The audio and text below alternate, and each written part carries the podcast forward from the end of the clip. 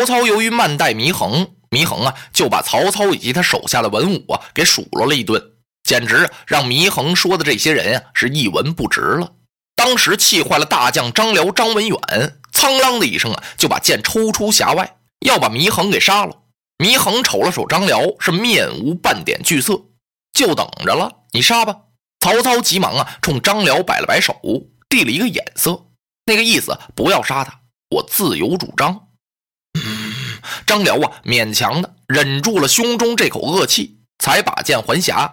曹操吩咐了一声：“刚才听你祢衡自己说你这学问不小，那我还真得重用你一番。如今我这正缺少一名鼓吏，鼓吏干嘛的呀？就是打鼓的。我每次大宴群臣的时候，必然是有人击鼓助兴。我这喝酒啊，得有鼓励给我敲三通、打三通。你就给我担当这个差事。”祢衡啊，冷笑了一声，他没有推辞，然后一转身，他是扬长而去。张辽这才过来问丞相：“此狂徒恶语伤人，为何不杀？”哎，将军有所不知，这个人素日有点名气，是远近皆知。如果今天我要把他给杀了，那必然有人说我是不能容人呢。我先让他在这儿给我担当一名鼓励，我要羞辱他一番。哦。张辽啊，这才明白。第二天呀，果然曹操是大宴文武，就在大殿之中呢，大排酒宴。嚯，这桌子上啊，摆满了山中走兽、云中陆地牛羊海里鲜呢。曹操手下的众文武是按次而坐，一个个坐到那会儿啊，是趾高气扬，扬眉吐气，撇着嘴，是斜目而视，用眼角啊往大殿外边直学嘛。祢衡来了没有啊？还没来呢。眼看这儿就要开宴了。开宴就得击鼓啊！曹操吩咐一声：“鼓励上来！”叫祢衡。众文武啊，随着这句话，心里也不知道是个什么滋味这会儿啊，大家是又烦这祢衡啊，还想见见他，还生他的气啊，也不知道怎么着啊，还有点怕他。随着曹操这句话呢，大伙儿的眼神都盯着那大门。只见从门外一闪身，祢衡进来了。一看此人是身着旧衣呀，没戴帽子。哎呦！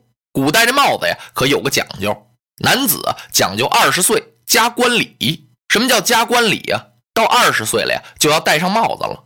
戴帽子呢，不能随便来顶帽子，嘣儿就给戴上了，得选个吉日举行这么个仪式。所以说呀，说衣冠整洁，哎，这个冠呢很重要。尤其像这个场面，作为大丞相在那儿和宴群臣，你一个鼓励敢不戴帽子上来呀？那叫犯上，弄不好啊就是个死罪。祢衡根本没在乎这旧袍啊，穿的也让人生气。像这个日子呢，一个鼓励在那儿击鼓啊，得穿上崭新的衣服。他可倒好，不单这袍子是旧的，上面还补着几块小补丁，分青黄黑绿红蓝紫，色儿还都不一样。大家看着这个别扭啊，有些人呢就偷偷看着曹丞相脸上的表情。曹丞相何尝不是这种心理？他看着祢衡啊，也是越看越生气，不过不理他。丞相一招手，告诉我说：“满酒。”文武啊，把酒就全都满上了。然后又吩咐击鼓，告诉鼓励击鼓。那敲吧。这会儿把杯往起这么一端，是一饮而干。大家喝得非常畅快，哄堂大笑啊！哼，这笑谁呢呀？这是笑祢衡呢。祢衡啊，脸上毫无表情，就像没这么回事儿一样。他往这个鼓旁边这么一站呢，本来就要敲了。这时候啊，也不知道是谁问了这么一句。好，大胆祢衡！今日丞相大宴群臣，为何旧衣击鼓？你不知道今天什么日子吗？谁让你穿这么件破衣服？啊？祢衡连头都没回，也没哼一声哈一声，根本没理这个人。不单那个，他把已经拿起来的那个鼓槌啊，又放那儿了。大家以为他不敲了呢，不是，感情啊，他脱衣服呢，唰，把腰里那丝绦给解下来了。这丝绦太惨了。叽里旮旯啊，竟是结头，也不知道是几根丝绦接到一块了，色儿还都不一样。往那儿这么一扔啊，把袍子给脱了。紧跟着呀，是坦席裸成啊。什么叫坦席裸成啊？脱上衣为坦席，脱中衣为裸成。这下子呀，可把文武都吓坏了。哎呀，这是什么样子呀？成何体统？他要裸衣击鼓。紧跟着呀，祢衡就把鼓槌子给拿起来了。嘣！砰砰砰砰砰砰砰砰！鼓有金石之声，他敲的呀是鱼羊三抓，把大家呀给敲的这心震的是那么难受。有些人呀还不由自主的那眼泪是夺眶而出，听这鼓声啊，愣听哭了，气得曹丞相啊，啪把杯往桌案上这么一摔。大胆！祢衡怎敢如此无礼？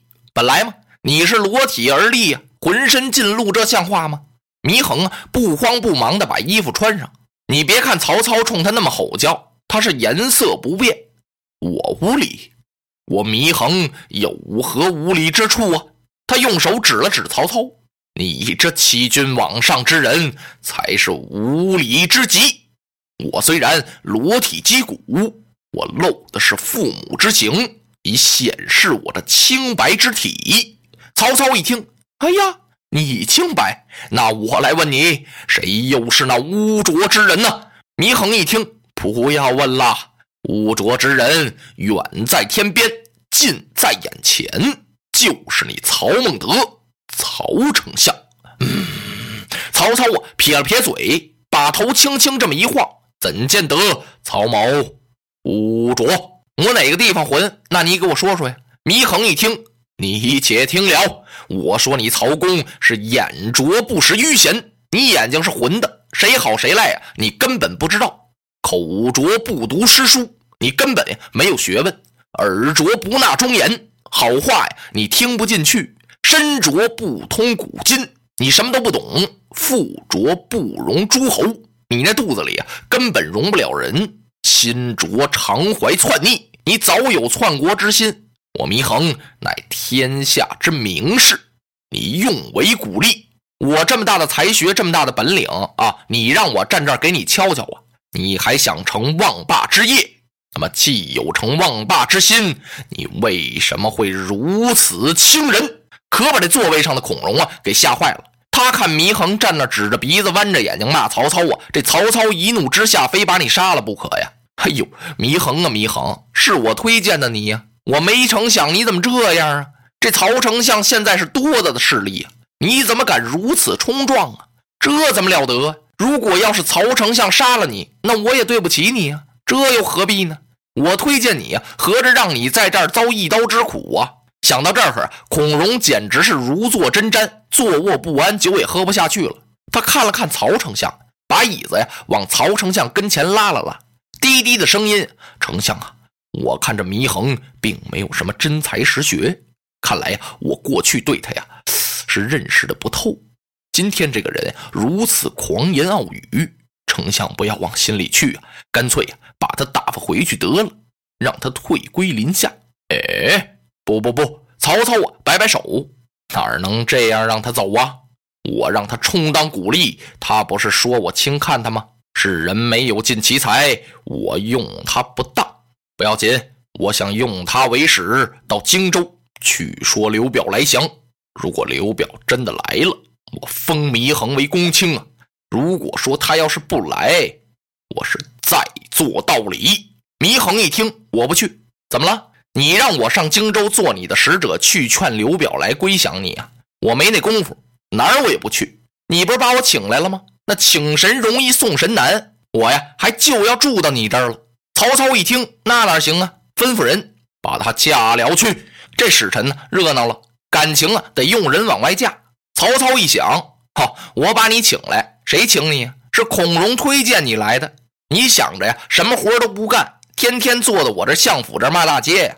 我这儿正在用人之际，没那事儿，不去也得去。哪有把使臣给嫁出去的呀？不嫁他不走啊。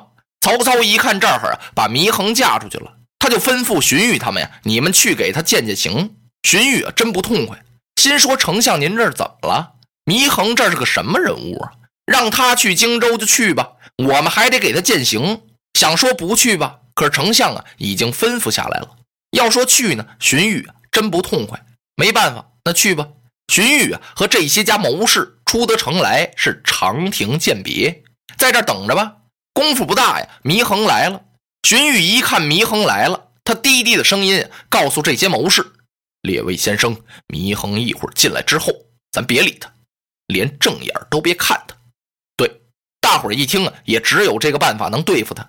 果然，看祢衡走到这儿下马了，因为这儿啊有人给他践行，他不能不下马。祢衡啊从外边迈着四方步就进来了。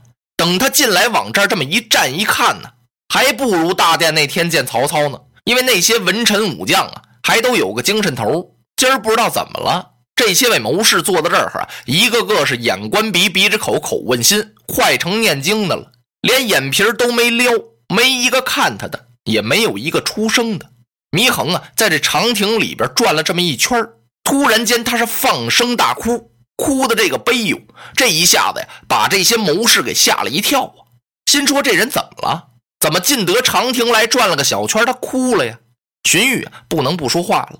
祢衡，你因何悲伤？为什么哭啊？祢衡听到这儿啊，叹了口气：“嗨，我行于死纠之中，如何能不哭啊？”说我今儿来的这地方啊，周围啊都是死尸，所以我难过了。这些先生这么一听啊，简直都要让他给气炸了肺了啊！我们都是大活人，谁死尸啊？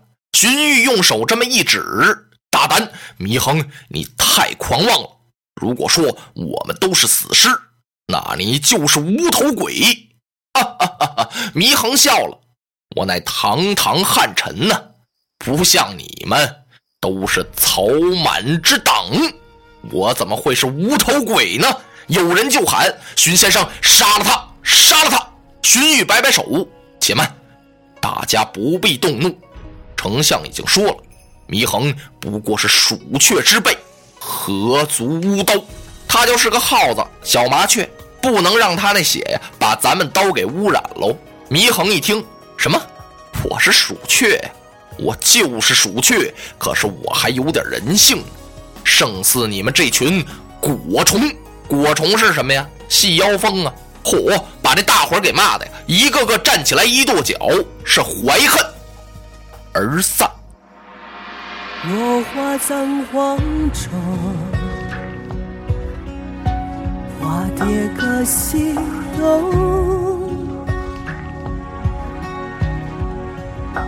千年之后的我，重复着相同的梦。恍惚中。